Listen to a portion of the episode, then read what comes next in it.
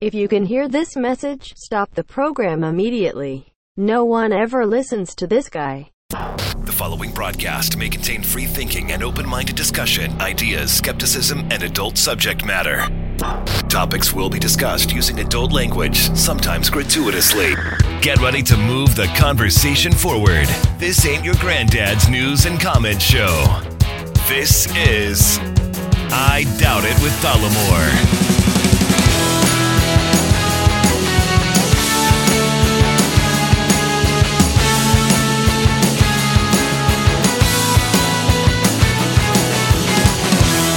Wrapping up a three episode week, episode 434 by I Doubt It with Dollemore. I am your host, as always, Jesse Dollemore, and I am seated next to the thoughtful, meme aware, scholarly Brittany Page, the co host extraordinaire. Hmm. look, little rhyme there. look at all that. that was so nice. You were talking uh, yesterday mm-hmm. about an article or something you read mm-hmm. About a meme. Yeah. Now, I don't know if we talked about this on the show, but a, a couple of weeks ago there was a there was a an interview done on on uh, on a baseball field between uh, a major league baseball player who was a short guy. He's 5'11. Oh, well, then a woman who's tall and was also I think wearing heels. Yeah, she's 6'2 and was wearing heels. Yeah, so she was like six. And then the guy sitting on a bucket, he's standing on a bucket being interviewed to where he was taller than her. Right. And the internet went goddamn nutty, like he was the patriarchy. He was that, that. They were saying that was toxic masculinity. Well, the the meme format said, "Siri, show me fragile masculinity." That's right, fragile masculinity. Right, right. Yeah. And even when you showed it to me, Mm-hmm. I just I I listened to the interview with him and there was a little banter back and forth between he and she and she even like made a joke about thanks for standing on the bucket for me and I was like, I don't know. I don't know if this is this guy just being super insecure about being shorter than her. Yeah, well, here's what happened. I saw the meme. It resonated with me as a tall lady. Yeah, Um, you are a tall lady. and- Not quite six two, No. five foot ten. Yeah, and I'm I'm well and then when I wear heels, there's times where I've, you know, been 6'2 Mhm. and I'm used to getting like uncomfortable comments from men sometimes. Only Yeah. certain kinds of men. And so when I saw Pussies. um Are we already there? I The views and opinions expressed by Jesse Dollemore are solely those of Jesse Dollemore and do not reflect the views and opinions of Brittany Page, who is a far superior person and much more measured and reasonable in her views and analysis. it's a little early in the show. I think sitting at it just right at three minutes, and I'm just, already playing it should be the played like every 10 seconds. Maybe that should be our intro music. Yeah. That's our theme music. Right, is the right. disclaimer. Yeah. Um I think that characterization is not totally fair and I I like the Well, it's not all short, short, shorter, shorter guys. It's dudes who have a problem Well, with you being tall. Right, and that's why I think the show me fragile masculinity line was very funny. So Yeah. I looked at the meme, I laughed, I thought it was funny, I wanted to share it, but I hate fun and love facts, so I had to fact check it before I shared it. I hate fun and love facts. Right. And so um the Dodgers player's name is Kike Hernandez. And apparently he's known for being kind of like a goofy, playful, funny guy who um is, you know, running all over the place, doing funny jokes, cracking people up. Yeah. Um, and they have worked together for a while, I guess, this reporter, Kelly Tennant. And so, as you mentioned in the interview, she did say, um, I appreciate you standing on a bucket for me. Get out of here, shorty. So makes Right, a right. joke about him being short. And he, he's 5'11. He's not short. He's taller, Taller than, than average. average, right? Um, but so this meme really took off. And because he's recognizable in the photo, or because you can just like Google Dodger player Number- standing on the bucket yeah. and then you can get his name, people have been attacking him on the internet.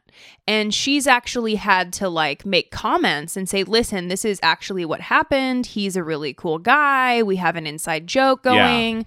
Um, he's not really like this.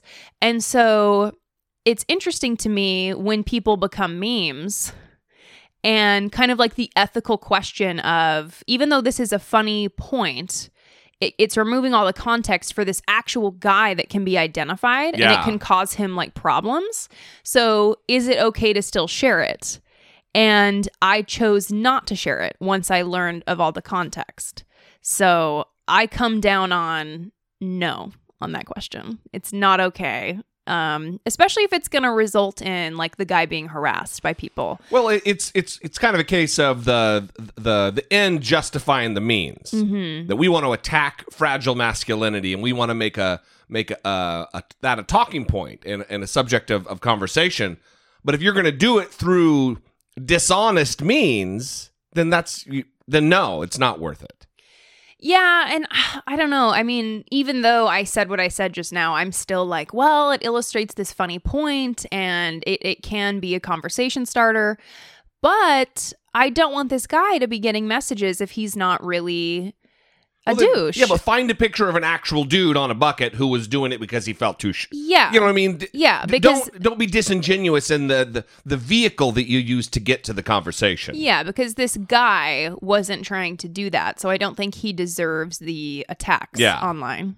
Yeah, that's l- listen. It's it's it's along the same vein as the like Jon Ronson's book. So you've been shamed. So you've been internet shamed. Mm-hmm. you've been publicly shamed. Publicly shamed. And it's don't just jump on the goddamn bandwagon. One, it was funny for sure. It was funny, Mm-hmm. but we need to be more responsible than just to pile on, especially in a case where this guy doesn't deserve that Yeah. he i mean he may be an example of fra- fragile masculinity or whatever the fuck but we don't know that this Mm-hmm. certainly wasn't a case of that Yeah. and we need to be better we Yeah. need to be smarter we Yeah. need to be more reflective Yeah. we need to be more like brittany hating the fun and loving the facts Oh. I'm the worst. you are most certainly not the worst Oh. there are a lot of people worse than you brittany Well, oh, that's that makes me feel a lot better. before we move on, let's get to a few pieces of listener communication that we've gotten between the last episode and this.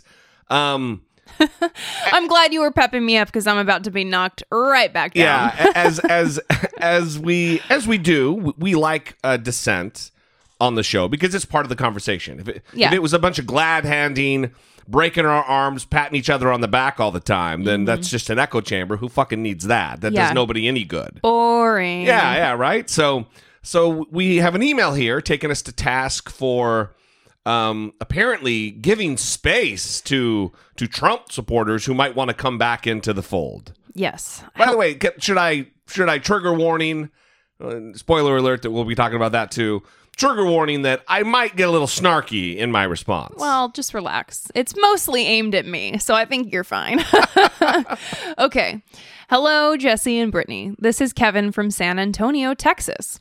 And I had some thoughts over the conversation of taking in former Trump supporters. Brittany, you said it's an impulse or could be to lash out at those who were former Trump supporters and accost them of their choice. But could it not also be an impulse to quickly accept those who seem to turn a new leaf without consideration of context and scope? Think about the level it has taken to have some of these people to denounce Trump.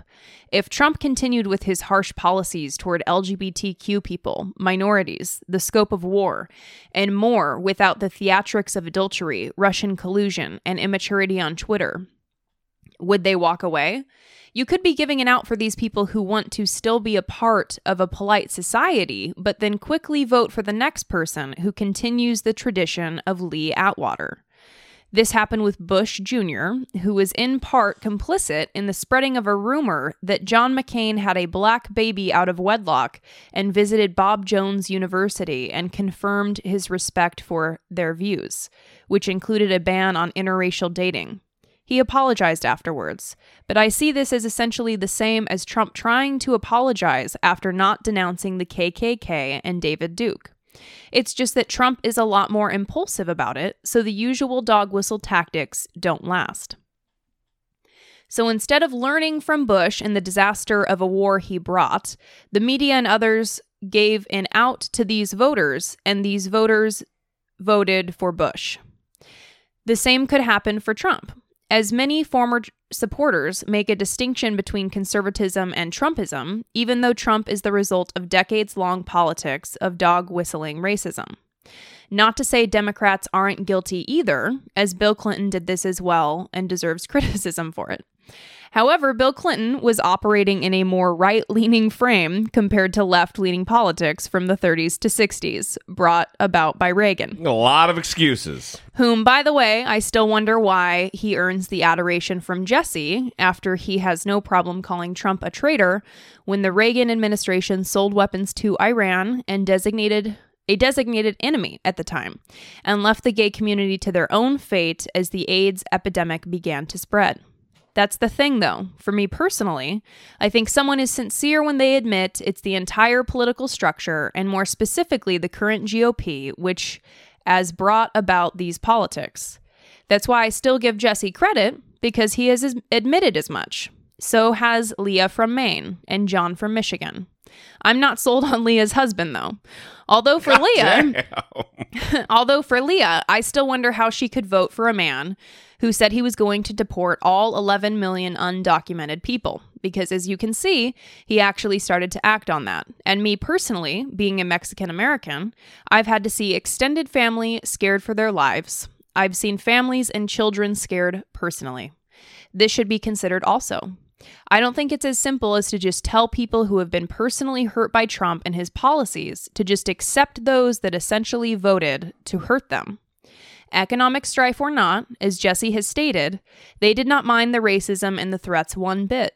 They didn't mind the Muslim ban one bit. Sorry for the long email. No, you're not. But I think that maybe you two shouldn't be quite as cavalier as seemingly you are with former Trump supporters, especially when there are children being sexually assaulted in detention centers. Thanks for allowing the input and continue the good work you two are doing. Wow.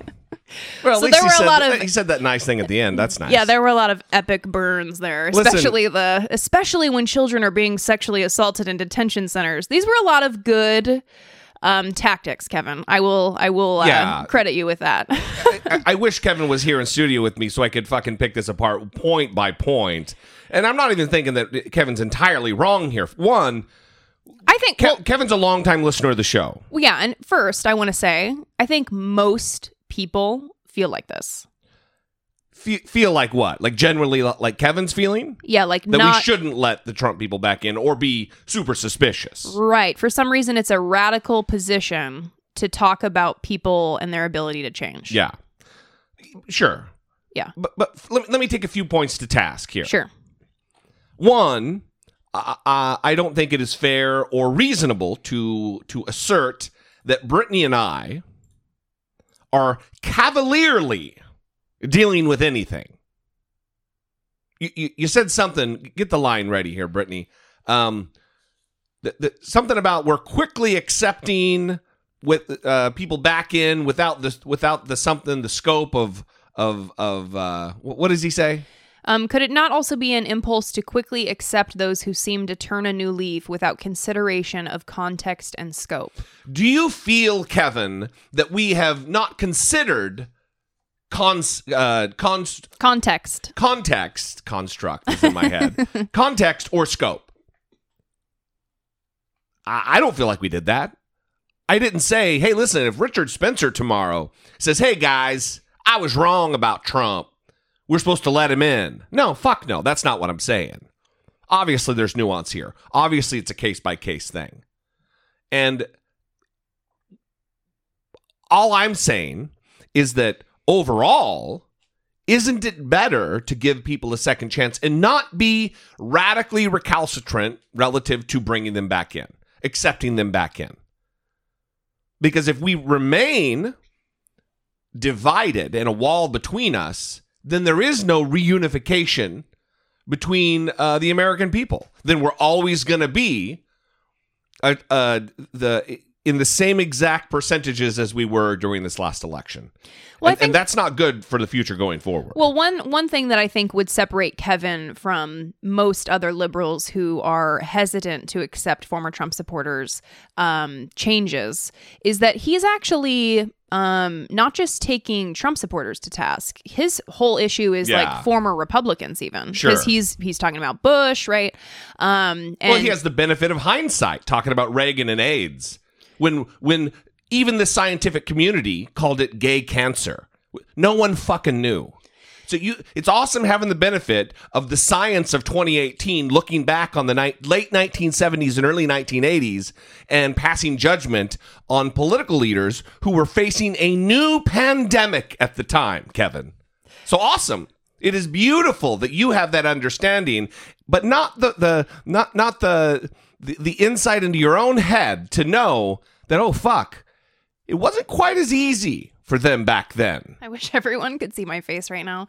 But um so what I was saying um before I was interrupted by that aggression um is that he's he's actually not just talking about Trump supporters. He's talking about former Republicans in general, which is Sure. which is even more troubling. Um Well, where- he, where he did say where- George W. There's no difference between George W. Bush and, and Trump. Sorry. where he's giving you a pass, Jesse, um, because you, I guess, have become a liberal, right? You've acknowledged that um, the political structure of the Republican Sure. Party was was the problem, and so he accepts you because you have uh, come to his political party now.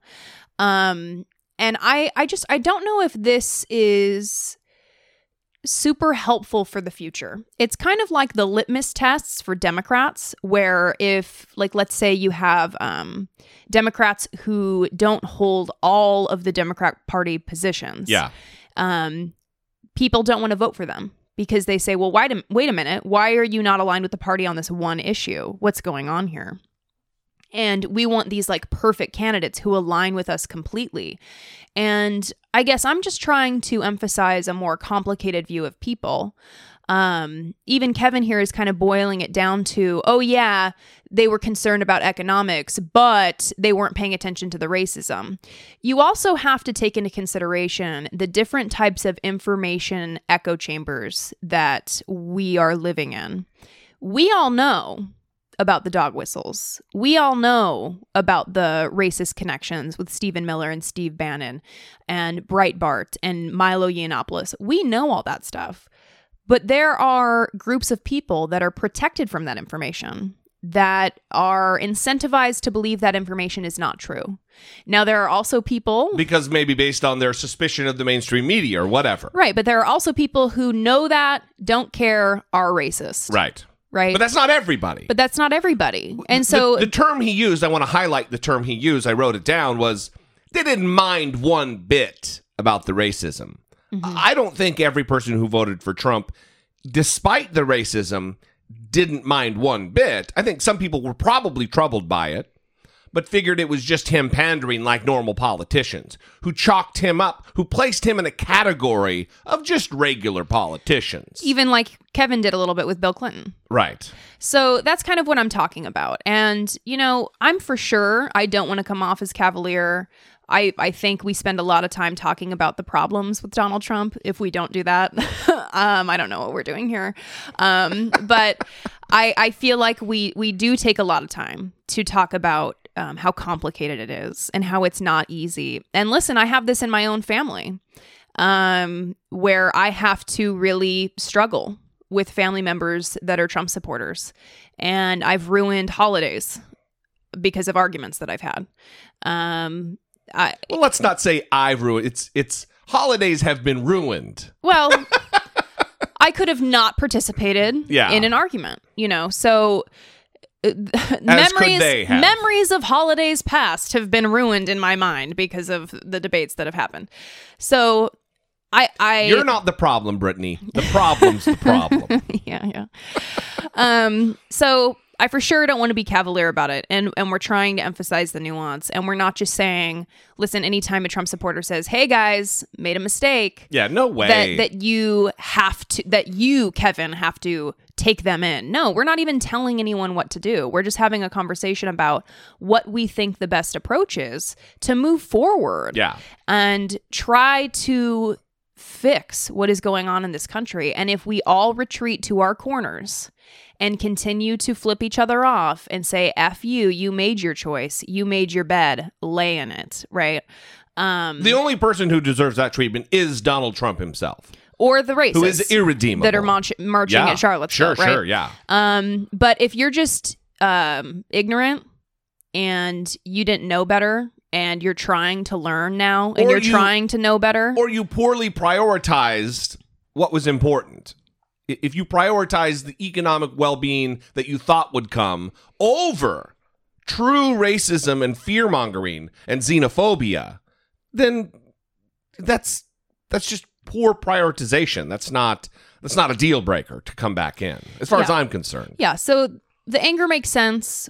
We we hear about it from a lot of people, and that's why I said Kevin's not alone in what he's feeling. Um, but I think we we want to have a larger conversation about how it is then that we move forward. Yeah. So if anyone has ideas about that, feel free to share them. and thank you, Oh. Yeah. Kevin from San Antonio. Yeah, I was also going to say uh, on the on the on the topic of Kevin being a longtime listener, Yeah. um, we've we've got some some we got some love for Kevin, Yes. um, and you know I, I feel like early adopters of the show they could take it a little bit. You know, me being a little a little aggressive. Maybe they've they've uh, they've helped us grow up into to what we are, and uh, You if I, if I wasn't a little aggressive, then it wouldn't be the goddamn show. you get a little excited. I get a little excited. It happens sometimes. Kevin, thank you. We Yes. appreciate the dissent. yes. Let's let's move forward here. Um, a little bit on the trigger warnings as foreshadowed. Hello, Jesse and Brittany. this is uh, Ben in Seattle. Uh, called uh, called you guys a few times. Uh, I wanted to call you and talk to you about a, a little bit about trigger warnings and the discussion that you guys had about them. Uh, I have a couple of points that I would like to make. One is that uh, I don't know about in a classroom setting, but in a social media setting, especially, I have found trigger warnings to be very useful. I, I've been in therapy for four years for the trauma that I experienced, uh, but still, sometimes I don't want to read something that might might set me off emotionally, and so it's nice when I see that I can make the decision on the spot. Okay, I'm going to skip this. I'm not going to read this right now. Or, no, I'm feeling okay. I will read this right now, but thanks, trigger warning. The other point that I wanted to make is about the study and uh, Jordan B. Peterson, who I think is one of the top douchebags in the country. Um, the the study seems like it has a major problem, and you guys addressed it a little bit, but I think about it like this: if you were to have a study where you had somebody that had, you were judging the effectiveness of casts, putting a cast on someone's arm, and you were to have a group of people without a cast on their arm and a group of people with a cast on their arm, it would be important that the people have a broken arm in the first place because you would because if you put a cast on a healthy arm, it would skew the results of the study and make it look like casts were a bad thing. So you would need somebody so there seems to be an inherent flaw in judging the effectiveness of trigger warnings while eliminating the person, the people that those trigger warnings were meant for in the first place. So the, I just wanted to throw my illustration in there and my two cents. Appreciate it. Love you guys. Brittany's the best part. Love the show. Brittany's the best part. Bye. I, I like the cast analogy. It, it does a good job of highlighting the same points you were making last episode about the limitations of that particular study. Mm-hmm. That no trauma, no trauma victims were were included in the their apparatus in their their study design. Yeah, and I want to say it wasn't just me that highlighted that um, limitation. That actually, the to the researchers' credit, that was in their limitation section. So Yeah. they they know that they pointed it out. Yeah. it was just that the in the people that were sharing it, like Jordan Peterson, Right. they weren't noting that. Um, and most people who are going to click an article and read about an article in popular media are not going to see coverage of limitations of research. Um, and they're likely not going to click on the link to go to the article and read the limitations of the research. So when someone like Jordan Peterson uses this study, which has this clear limitation that even the researchers note, Somebody like Jordan Peterson, who's respected by a lot of ding dongs for being a scientist. Right. And he doesn't feature that in his commentary to advance his own ideas. Right. Um, that's problematic. And so the whole point of talking about it was to kind of take those public intellectual types to task for reaching a certain level in their career to where they no longer care about um, things that they're supposed to care about given their education. Yeah. And uh, on the the topic of of trigger warnings themselves, I I wonder. Sometimes I like to think about things from the perspective of how it would it actually go down. It looks. Listen, l- let me say up front again. I'm not opposed to trigger warnings. I just I, I, I worry about the things I've already talked about. It sounds like um, um, you know we've we've known from from previous calls and communication with Ben that he is seeking the help that he needs to heal and and and become better, stronger, healthier. Um, but I wonder how it goes down. So let's say that that Ben's reading an article with with no trigger warning. hmm I- I- It's not like all of a sudden it goes from talking about economics to a a, a scene of brutal abuse. Hmm there are context clues that lead up to that would give you the the the the the contextual trigger warning without a trigger warning that oh shit this is getting a little hot hot and heavy. This is getting a little a little uh, a little much. I think i'm gonna put the article down. I think i'm gonna flip off the computer whatever it is. So so there is a there is kind of a built-in trigger warning just through the the the the rapidity the the ascension of um the acceleration of action. You know what i mean? Am i am i making sense? Kind of, yeah. Um, I, yeah, I, I, it's not like when you're reading something it's not like flipping on the tv in the middle of a rape scene or something. Right. Yeah, I I understand that. Um I can also see how um even things that are not like violently describing the the trauma would be um triggering emotionally for someone. Sure. So I think it's great if people are helped by them. That's awesome, you know. Um, and especially for Ben, who's been in therapy for four years and finds them useful. That's great. Um, and I think it's hard to argue that um, he shouldn't like. i'm not arguing that No, I know, I know Oh, you're not doing that. I'm saying people who are against trigger warnings. yeah yeah yeah Like I would like Jordan Peterson to have a talk with Ben and try to tell him that he shouldn't use a trigger warning or shouldn't or you know they shouldn't exist. sure Um, being the clinician that Jordan Peterson is. yeah no shit that I mean that really that's that's ultimately it if he's a he's in a helping profession or purports to be hmm a helping person then he's not I mean, it's not a helpful thing to say. If it helps people, that seems important, right? Yeah, that's why I don't argue against them so much. I'm just I, I'm confused at their one. Well, let me say this: I have the benefit of of coming at the subject. Maybe it's not the benefit. Um, I am benefited by the fact that I haven't experienced trauma like Ben or you or many others who have been diagnosed with PTSD. So uh, maybe I just don't get it, and, and it's good that you're here to kind of push back a little bit. Well, you know, it's it- you know, I I don't know. Again, it's just a conversation. Yeah, yeah, for sure. But Jordan Peterson, uh, god damn this guy. Well, so first of all, I want to say there was an article that went viral um, probably about a month ago now. Um, it's hard for me to understand time um, these days, but I think it was about a month ago. and it was a guy who he used to work with who knew him pretty well. And he basically, the only point that I took away from it was that he has always thought Jordan Peterson's goal was to start a church. Yeah. Eh, Like, like not start a church and then not take over. Like, he's gonna be a pastor with a following and have a church. Yeah, like a Joel Osteen. And as soon as I read that, I was like, wow, that makes total sense. That is Yeah. the that is the path that this guy is on. Um and he's only getting bigger, he's only making more money, and now he's trying to help his daughter out. His daughter is Mikhaila Peterson, Ugh. And Uh, uh, This is very. I'm. I'm going to give everybody a little trigger warning here. making a joke. Um, you know, jokes are good when you have to say you're making a joke, Brittany.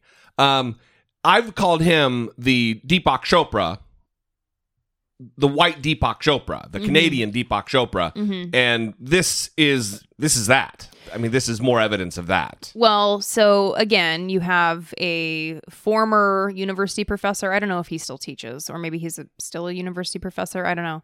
Um, a clinician who is promoting pseudoscience here. So his Yeah. his daughter says that she cured her depression and her rheumatoid arthritis by eating an all beef diet. All she, beef. She eats beef three times a day. She fries it or roasts it, adds some salt, and then washes it down with sparkling water, according to this BuzzFeed article. No fruits or vegetables, just meat. And she's 26 and she's calling it the carnivore diet, or maybe she's not calling it, that's just what it is. um, I hope somebody the next article they write is about the Peterson poops because that's outrageous right there. That's a problem happening. And so she's she's offering Skype consultations about the diet for $90 an hour. And Jordan Peterson did something similar where he used to do Skype consultations with people who wanted to talk to him. Yeah. I don't I don't think he would dispense advice and since he is a clinician, I don't think he was calling it therapy, but I think it was like a coaching type thing. Life coaching. Yeah, right. um, where you could pay him per hour to have a Skype session, and so now she's doing that for ninety dollars an hour. You can t- get more details about this all beef diet. Sounds like you need a lot of details in an hour. It's going to take a lot of time to hash out how this works. How to not eat vegetables. Yeah, Uh, he, apparently he was on with Joe Rogan talking about this. That it.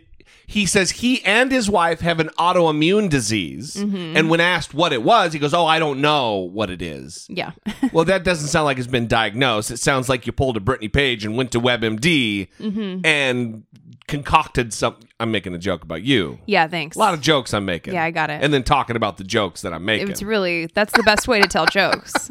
Yeah, Um, and I've read from some people who are like are doctors, and they've said that's absurd. That it takes medication because an autoimmune disease is your body's natural antibodies working against the system, trying to kill you, your own body.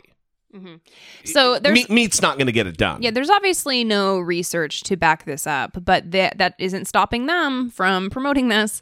And he also told Joe Rogan on that podcast that he's lost like 50 pounds, his appetite has fallen 70%. Quote, I don't get blood sugar dysregulation problems. I need way less sleep and my gum dis- uh, my gum disease is gone. Like what the hell? Um Ugh. all from this amazing diet. So this is how this starts. These Gwyneth Paltrow's of the world, these um yeah. you know, I mean, come on now. And Snake oil salesman. Yeah. This is this is fucking charlatan bullshit. yeah, so now he's promoting his daughter's stuff and trying to get her on the train as well for the $80,000 a month on Patreon. So it's just really disturbing that these people um reach this level. But I can really see the appeal of um being Jordan Peterson, like getting to that point and um just having like thousands of people defend your honor all day online Yeah. for free. Yeah. Like you're not even paying them. Yeah, and they're like- dedicating days of their lives online to defending your honor. It's that like- sounds awesome. It's like a dude who walks around in like a Nike tracksuit with a Nike hat and a Nike s- shoes Yeah. and Nike socks. Just a free advertisement. that he paid them to advertise their product. Yeah, yeah. Ugh. It would be great. yeah, it would. Where are those Yeah, people? where are Defend my people? honor Where are people? for free. For free. All right. Well, listen, we we appreciate uh, the calls. We appreciate the emails. Uh, we're going to get to more on the other side of this short, self-serving commercial message. Support for I Doubt It with Dollemore comes from generous, engaged, intelligent, and good looking listeners like you by way of Patreon. Your support on Patreon for as little as a dollar a month helps keep the show going and move the conversation forward one podcast at a time. If you would like to join the ever-growing family of supporters, please visit patreon.com slash I Doubt It with Dollemore. So I got a tweet yesterday asking me if stickers are still available, and they are. Yes. Um, so don't forget to order those at dollemore.com under the menu that says sticker shop. And you can also go to dollemore.info and get yourself a treason shirt. Those have been doing pretty well. And we're getting pictures of them too, which is great. Um, you can also shop on Amazon, dollemore.com slash Amazon, uh, if you want to make Jeff Bezos richer than he already is. and this we we talked about that yesterday that we, It probably doesn't help us, that, but that, that I think that shows a little bit of our integrity that I mean, we only have so much integrity because we're still doing the Amazon thing, but yeah, yes, yes. It's full disclosure. Yeah. We're not acting like, oh, he's a great guy. Let's not malign Amazon. You're going to be making that guy richer. Yeah. Eh, what were you saying yesterday? He's he's got twice as much money as Bill Gates. Um, I don't remember now. It was like some tremendous amount of money more than even Bill Gates. I think it was he needs to spend like 28 million a day in order to stop from accumulating more wealth. yeah, yeah, yeah. So it's not even to it's not even to lose money. Just to break even, he needs to burn with fire 28 million dollars. See, look what I mean, he doesn't here. need to burn it. He just needs to spend it on the space travel. Yeah, but even if he burned it, he would still not be losing money. Mm-hmm. He just wouldn't be making money. Yeah, I wonder if Jeff Bezos has heard about what LeBron James is doing. Did he hear about that? The school that he's schools, opening, yeah, yeah, and yeah, the free tuition and the free bike and the helmet. Uh, That's a really good idea. So anyway, all this to say that I think we're pretty open and upfront about helping support the show, right, even at our own detriment. right. Uh, we would really appreciate your support. We are we are really we've got some bonus content that's coming up. We we really try to put out as much content uh, that we think is is um, going to be appreciated. and beneficial. And Learn benef- something. That's right. Laugh a little bit. Want to fire off an email about how you hate us? Whatever it is. Yeah. We try to provide that. and we're we're we're we're we've upped the ante. We're doing every other week three episodes. We love you guys. We want to provide for you, and if you would like to help support the show, there's all kinds of ways. So thanks a lot. Okay, so let's get back to the listener communication. Uh, here we, we talked about voter ID because Donald Trump, uh, during his last um, campaign rally two years before uh, early, he talked about needing an ID to go to the grocery store. Yeah. You know, when you buy milk and they're like, hey, do you have your ID with you? You can't take these eggs home unless you got your ID. What was what was the excuse that Sarah Sanders made in the press briefing when asked about it? Well, she was like, well, you guys have all gone to the store and purchased beer and wine, I'm sure, when you're at the grocery store. And the reporter said, "Uh, Donald Trump doesn't drink. And, and she said, well, he wasn't talking about himself. He's just saying when you go to the grocery Right. store and buy beer or wine, he didn't specify beer and wine. you know when when when we go to the grocery store and here in California you can buy booze liquor at an Albertsons Uh-huh. uh, or any grocery store for that matter like at 7-Eleven It's just, it's crazy down here. yeah I uh, All yeah, kinds of yeah, freedom. it's Sin City uh, when when I come home and I'm walking into the house and my neighbor says hey what do you got there and I've got a a, a, a, bag filled with bourbon I say oh I've got groceries come Yeah. on Yeah, yeah, yeah. anyway this sparked Going to the grocery store, That's it's really right. the liquor store. um, this sparked an, uh, a new conversation because Donald Trump is now pushing voter ID laws, Right. which is a cultural touchstone issue. Now we received uh, an email and a voicemail about it. Let's let's play them both, and and then uh, or read one and play one, and then address the voter ID thing because I think there's questions about it. Yeah, so this is another Kevin, but this one lives in Canada. So this is Kevin from Canada. oh, God. Canadian Kevin. Hey, Jesse and Brittany. Greetings from sunny and a little smoky Calgary, Alberta. I just got back from the grocery store where I didn't have to show ID and had a question about the voter ID discussion in the USA. In Canada, we do require ID for voting, but the list is extremely lengthy as to what can qualify as ID. See the link at the end. Pause. I want to say I looked at the link and there's many, many things that you can use as ID. You Very thorough of you, by the way. a debit card, a credit card, a library card, um, a Holy shit, student really? ID card, a public transition transportation card, a liquor identity card, a firearms license, a utility bill, a bank statement, Yeah. many things. Really anything. yeah, if you if your name is on the bottom of your shoe, you can probably bring that in. Um, N- name on the bottom of the shoe. What what uh what what the hell shoes are you wearing? like Andy from Toy Story. Oh, again. You know, I used to have these shoes when I was in elementary school, like a kindergarten, and they said gas on the bottom. Gas. Yeah, G A S S along the bottom of the shoe, and we used to think we were being super like rebellious slicksters, and we'd cover the G with our hand. Oh, my And it said ass. Well, we thought we were fucking awesome. Wow. We were dumb kids. Kids are really sad. um, so back to the email. Five year old Jesse would have disagreed. It seems to me like people in the US are either photo ID all the time, including grocery stores, or no ID ever. Is it possible, dare I say even reasonable, that a system like here in Canada could be a solution? I suppose we also don't have issues of governments preventing people from getting IDs in the first place. We also don't have gerrymandering. But I'm hoping you can help me understand the debate a little more. Thanks. Love the show. Drew is the best part. Where the hell is that guy anyway? Where's Drew? Uh, Drew is not on the show. yeah, Drew's not a host of the show.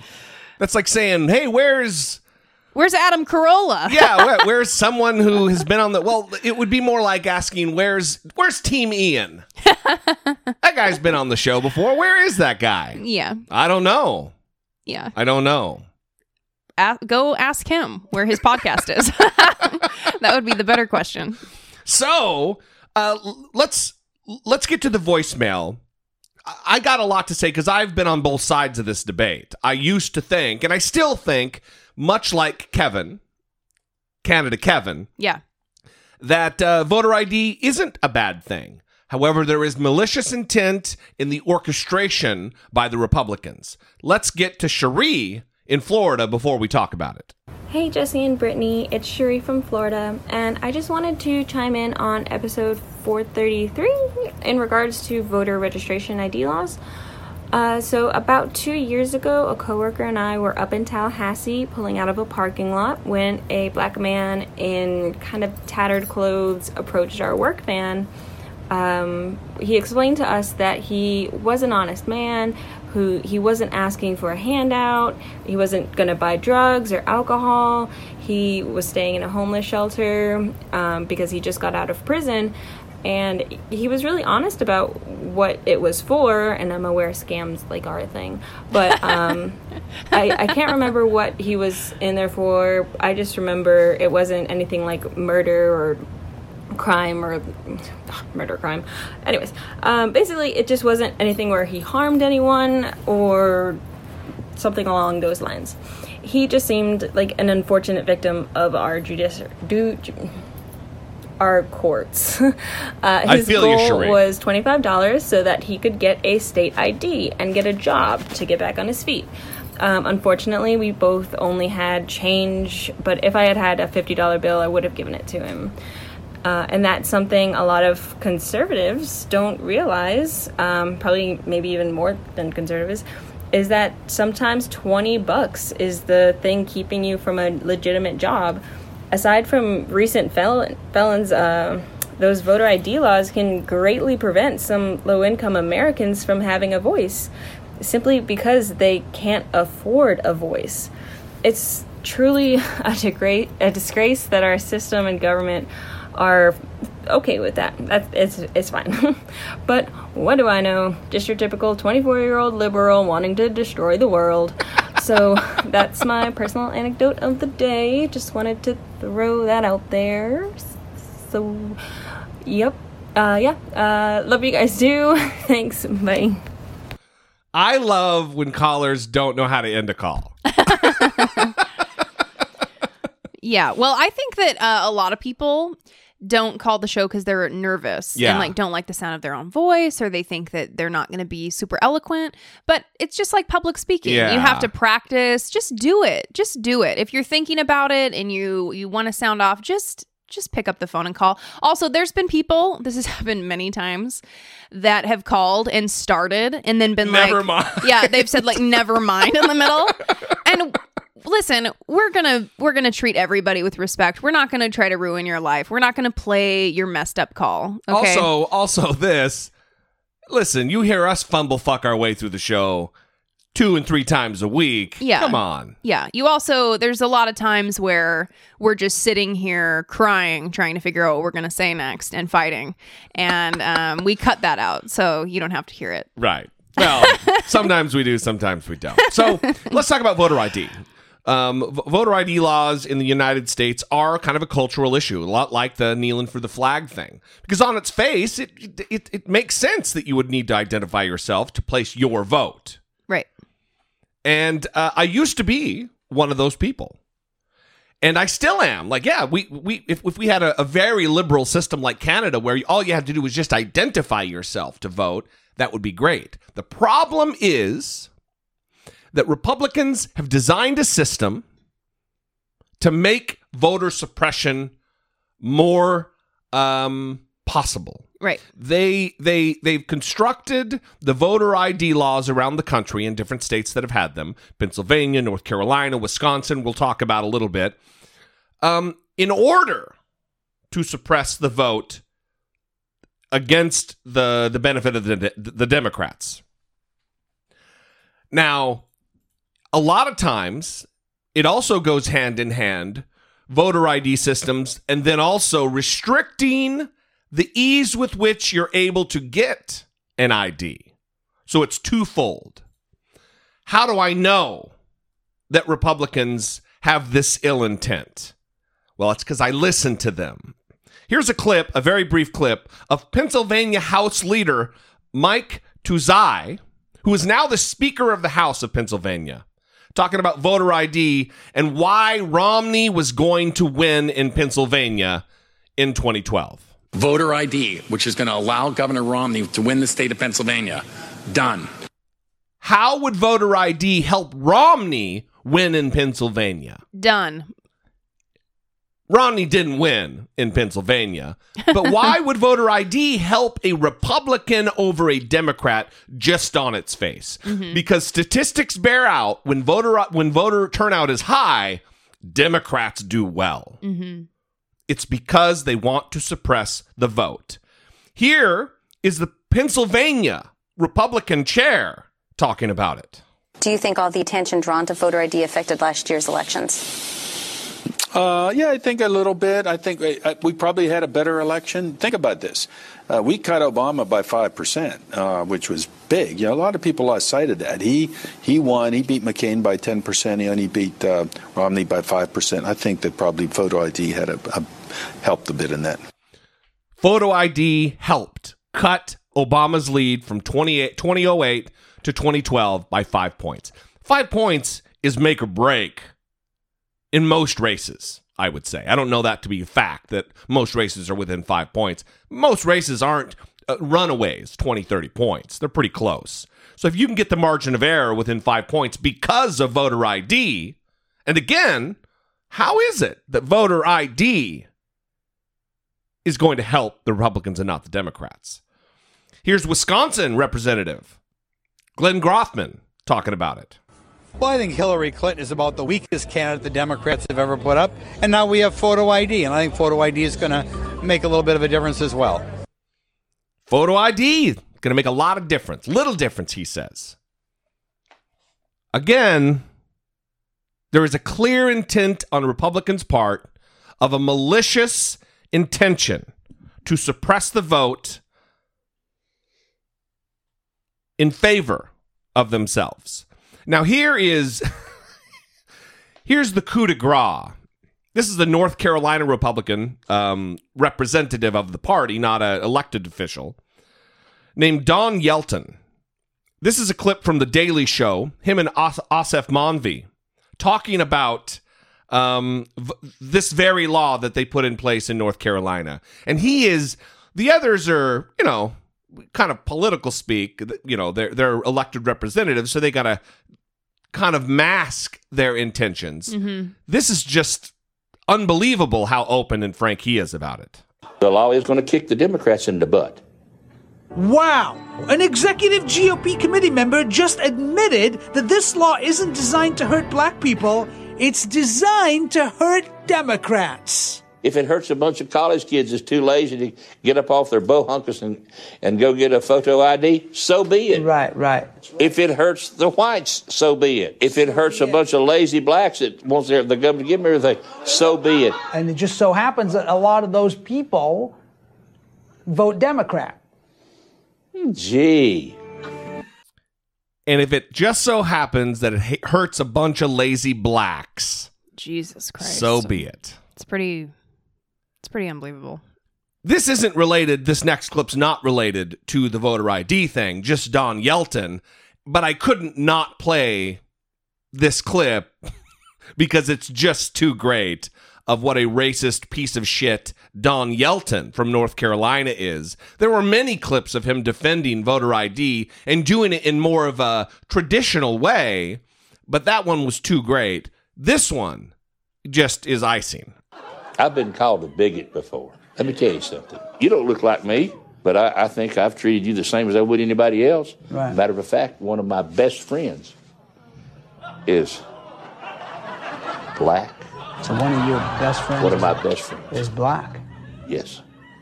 And there's more. When I was a young man, you didn't call a black a black, you called him a Negro. Uh, I had a picture one time of Obama sitting on a stump as a witch doctor, and I posted that on Facebook. I was making fun of my white half of Obama, not the black half. And now you have a black person using the term nigger this, nigger that, and it's okay for them to do it. You know that we can hear you, right? Yeah. okay, you know that. that you, you, you know that we can hear you. Yeah. Okay, all right.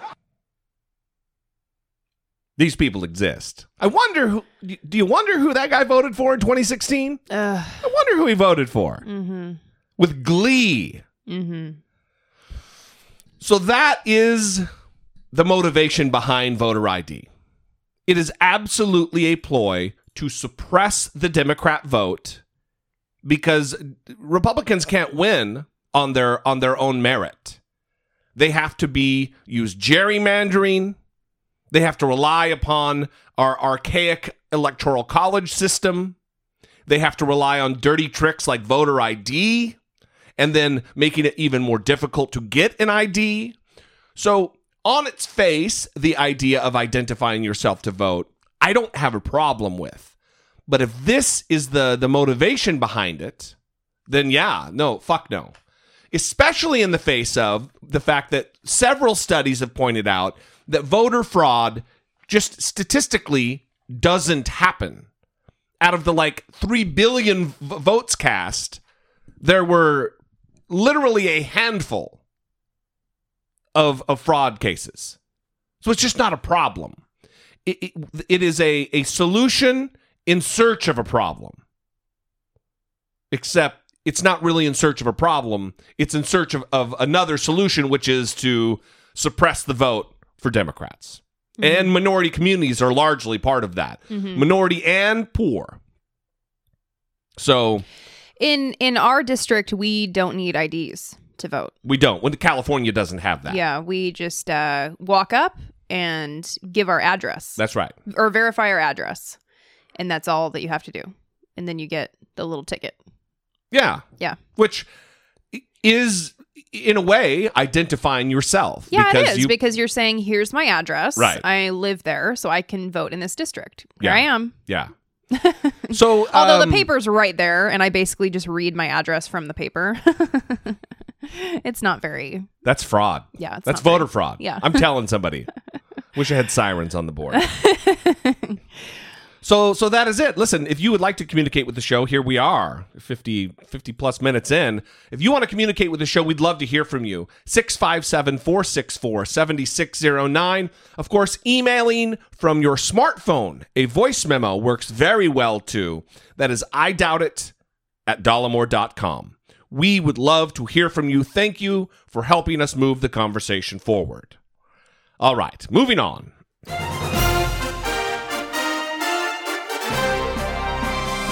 Democracy. Facing down pessimistic politics with realistic optimism.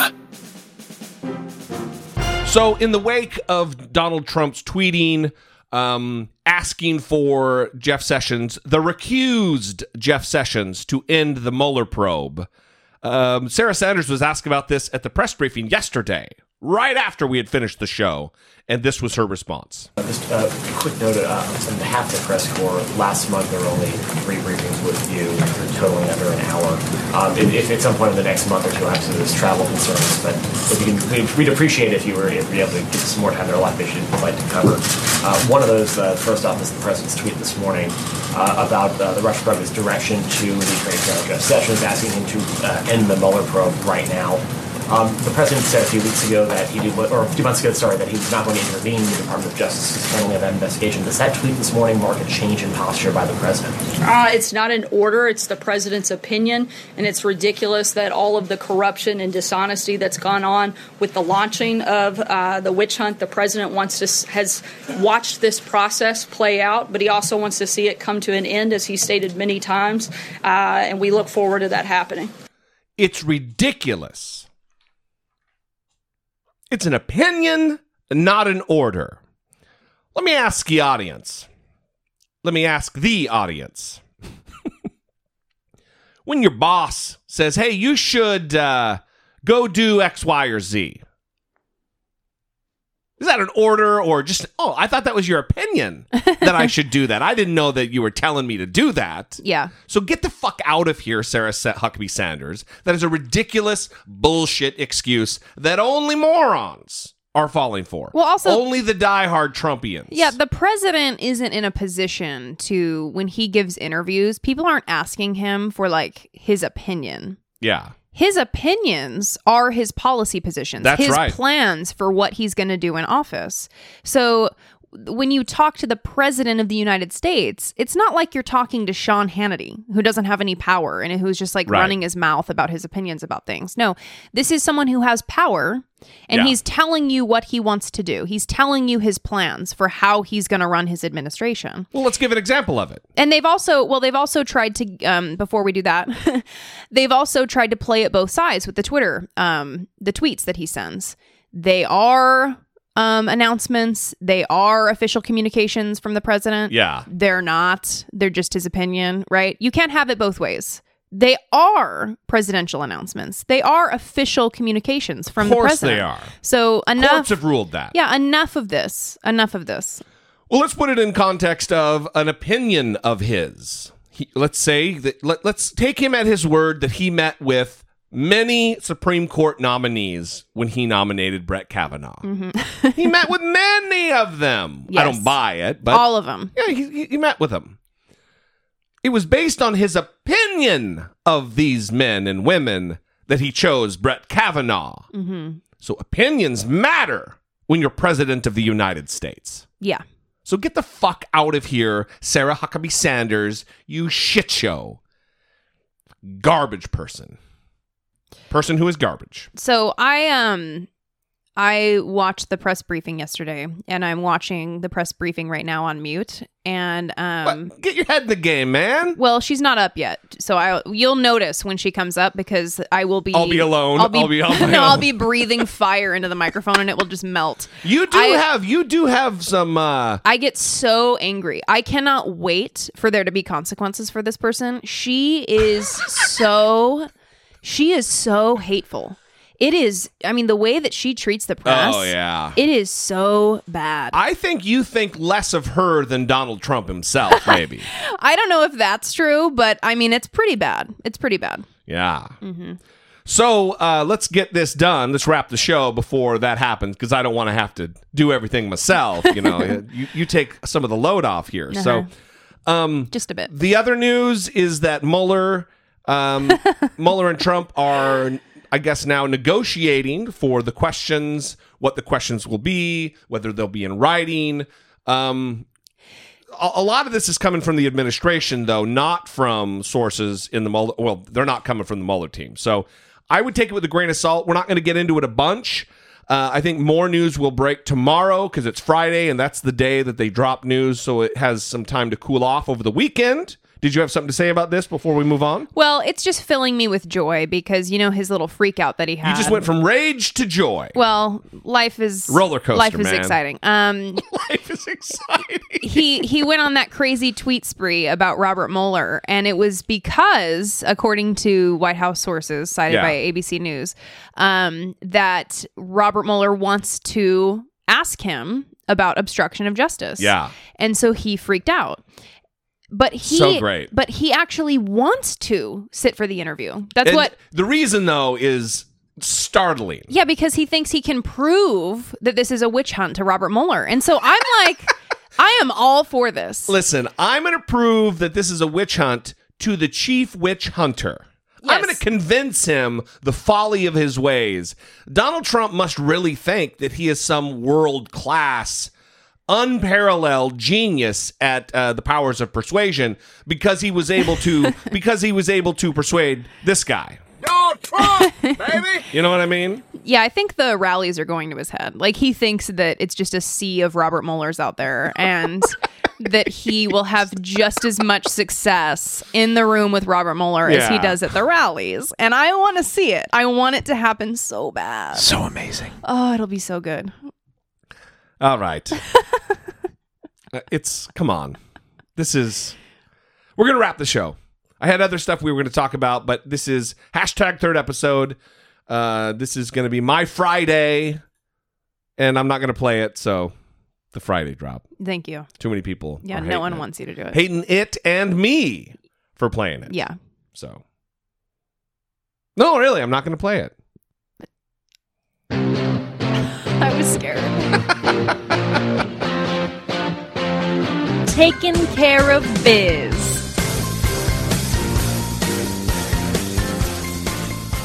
Stephen Colbert. Stephen Colbert. He's listen. We don't always say taking care of biz. Oh, this could he could be taking care of biz all the time, or she could be taking care of biz all the time.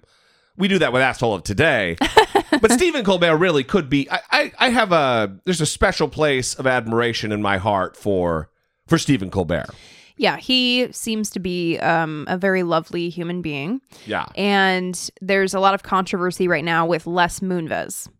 Um, he- President of C, uh, CBS. He is the latest powerful man to be taken down by, Not taken down yet. well, exposed Yeah. by Ronan Farrow and the brave women who came forward to share their stories with Ronan Farrow. Um, the accusations in that article are very disturbing. Not Um, quite as disturbing as Weinstein, Weinstein, but yeah. but still a bummer. Yeah, there was a separate woman who was not in the article who actually filed a police report against him for um, forcible sex. Really? Um, yeah, I forgot what the charge was. Um, they didn't say it was rape. Um, I I can't and remember. the- LAPD uh, refused to pursue it. yeah, because of the statute of limitations. But that Oh. but that woman was not included in Ronan Farrow's article. Hmm. Um, the women that were included in Ronan Farrow's article described like Les Moonves jumping on them in the office and trying to kiss them and being very aggressive and this is going to stay between me and you and then trying to ruin their career because they didn't Yeah. accept his advances. Yeah. So it's it's the same aggressive sexual behavior, um, forcing himself on women, then lashing out and trying to ruin their careers when they didn't accept. The unique thing about what Stephen Colbert did is that Les Moonves Who- is his boss. That's right. He works for CBS. And Stephen Colbert has been very outspoken in the Me Too movement. Um, and he, I think because he's been so outspoken, he felt that he couldn't let this pass either. And so he gave a really powerful speech on his show about Les Moonves. Folks, before the break, uh, I was over there. Uh, I made a few jokes about my boss being in trouble. And uh, are we still broadcasting? You know what? Don't tell me I like a surprise. And here's the thing we're coming up on one year of general awareness of the Me Too movement. And I think that milestone is worth celebrating. But it's hard to think of an appropriate anniversary gift when the entire Amazon wish list is just stop it. By the way, women who wanted to stop it also searched for justice. And women over the past year have felt empowered to tell their stories in ways they haven't before, which is an objectively good thing. Because, and it's strange to have to say this, powerful men taking sexual advantage of relatively powerless employees are wrong. We know it's wrong now. And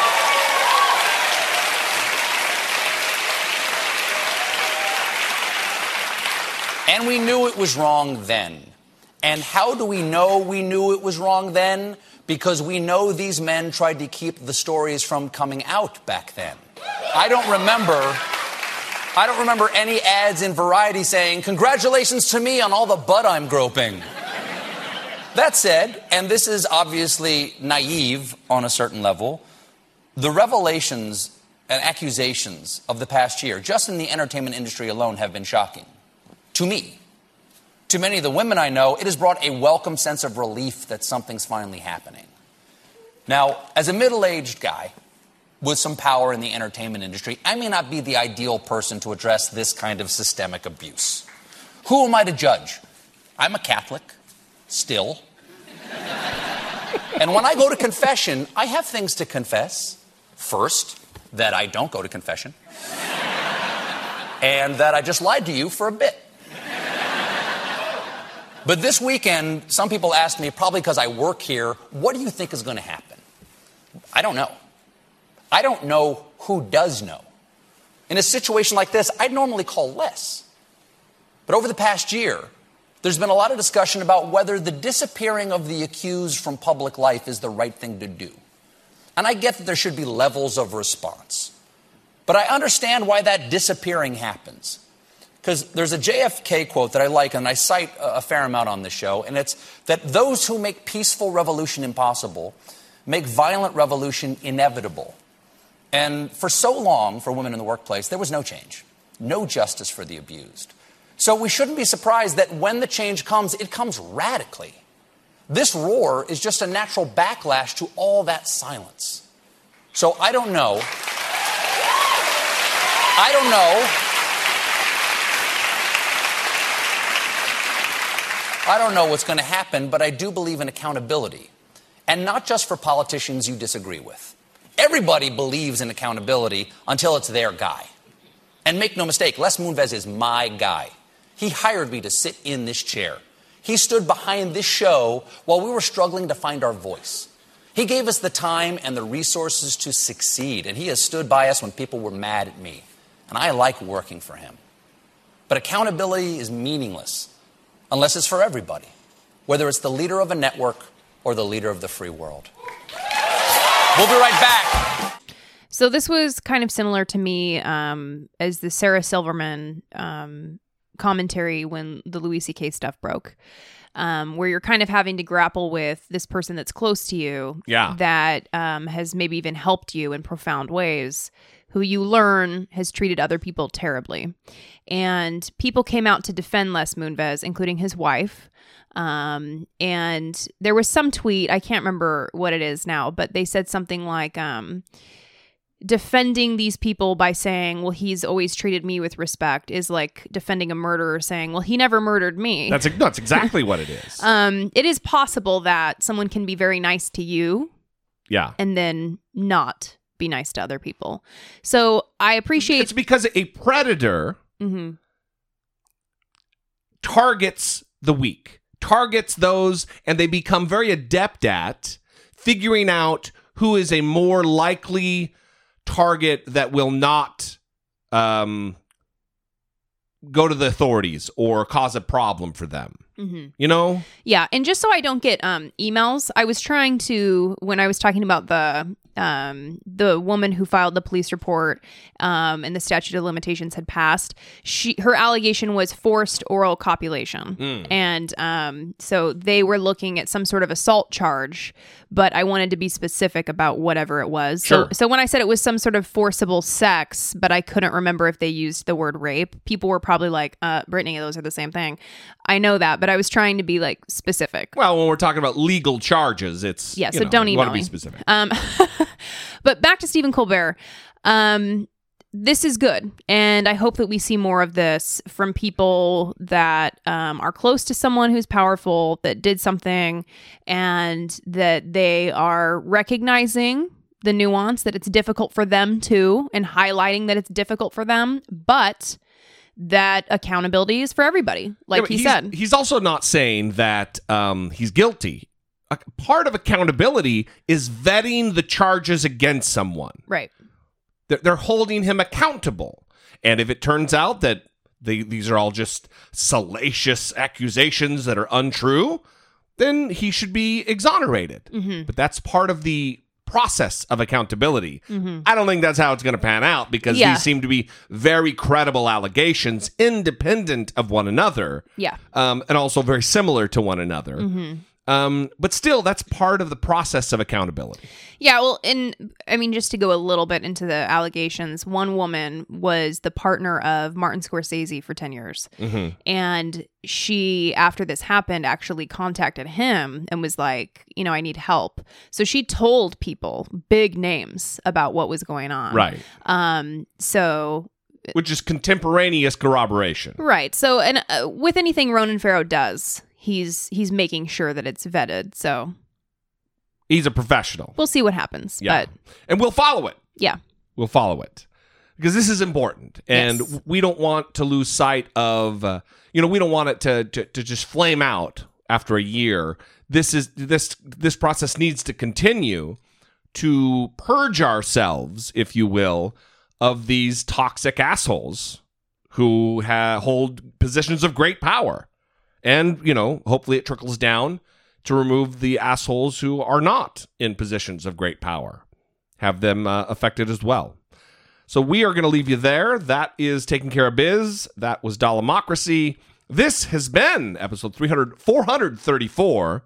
We love you guys. We appreciate you. We'd love to hear from you. Help us move the conversation forward on an episode by episode basis. 657 464 7609. Of course, email those voice memos from your smartphone to I doubt it at dollemore.com. Follow us on Twitter. I am at Dollemore. and at Brittany E. Page. You can even follow the podcast uh, at I Doubt It Podcast. And those are the same on Instagram too. So Yeah. follow us on Instagram. We love you guys. We appreciate you. We'll see you next week. Until then, for Brittany Page, I'm Jesse Dollemore, and this has been I Doubt It. but I hate fun and love facts.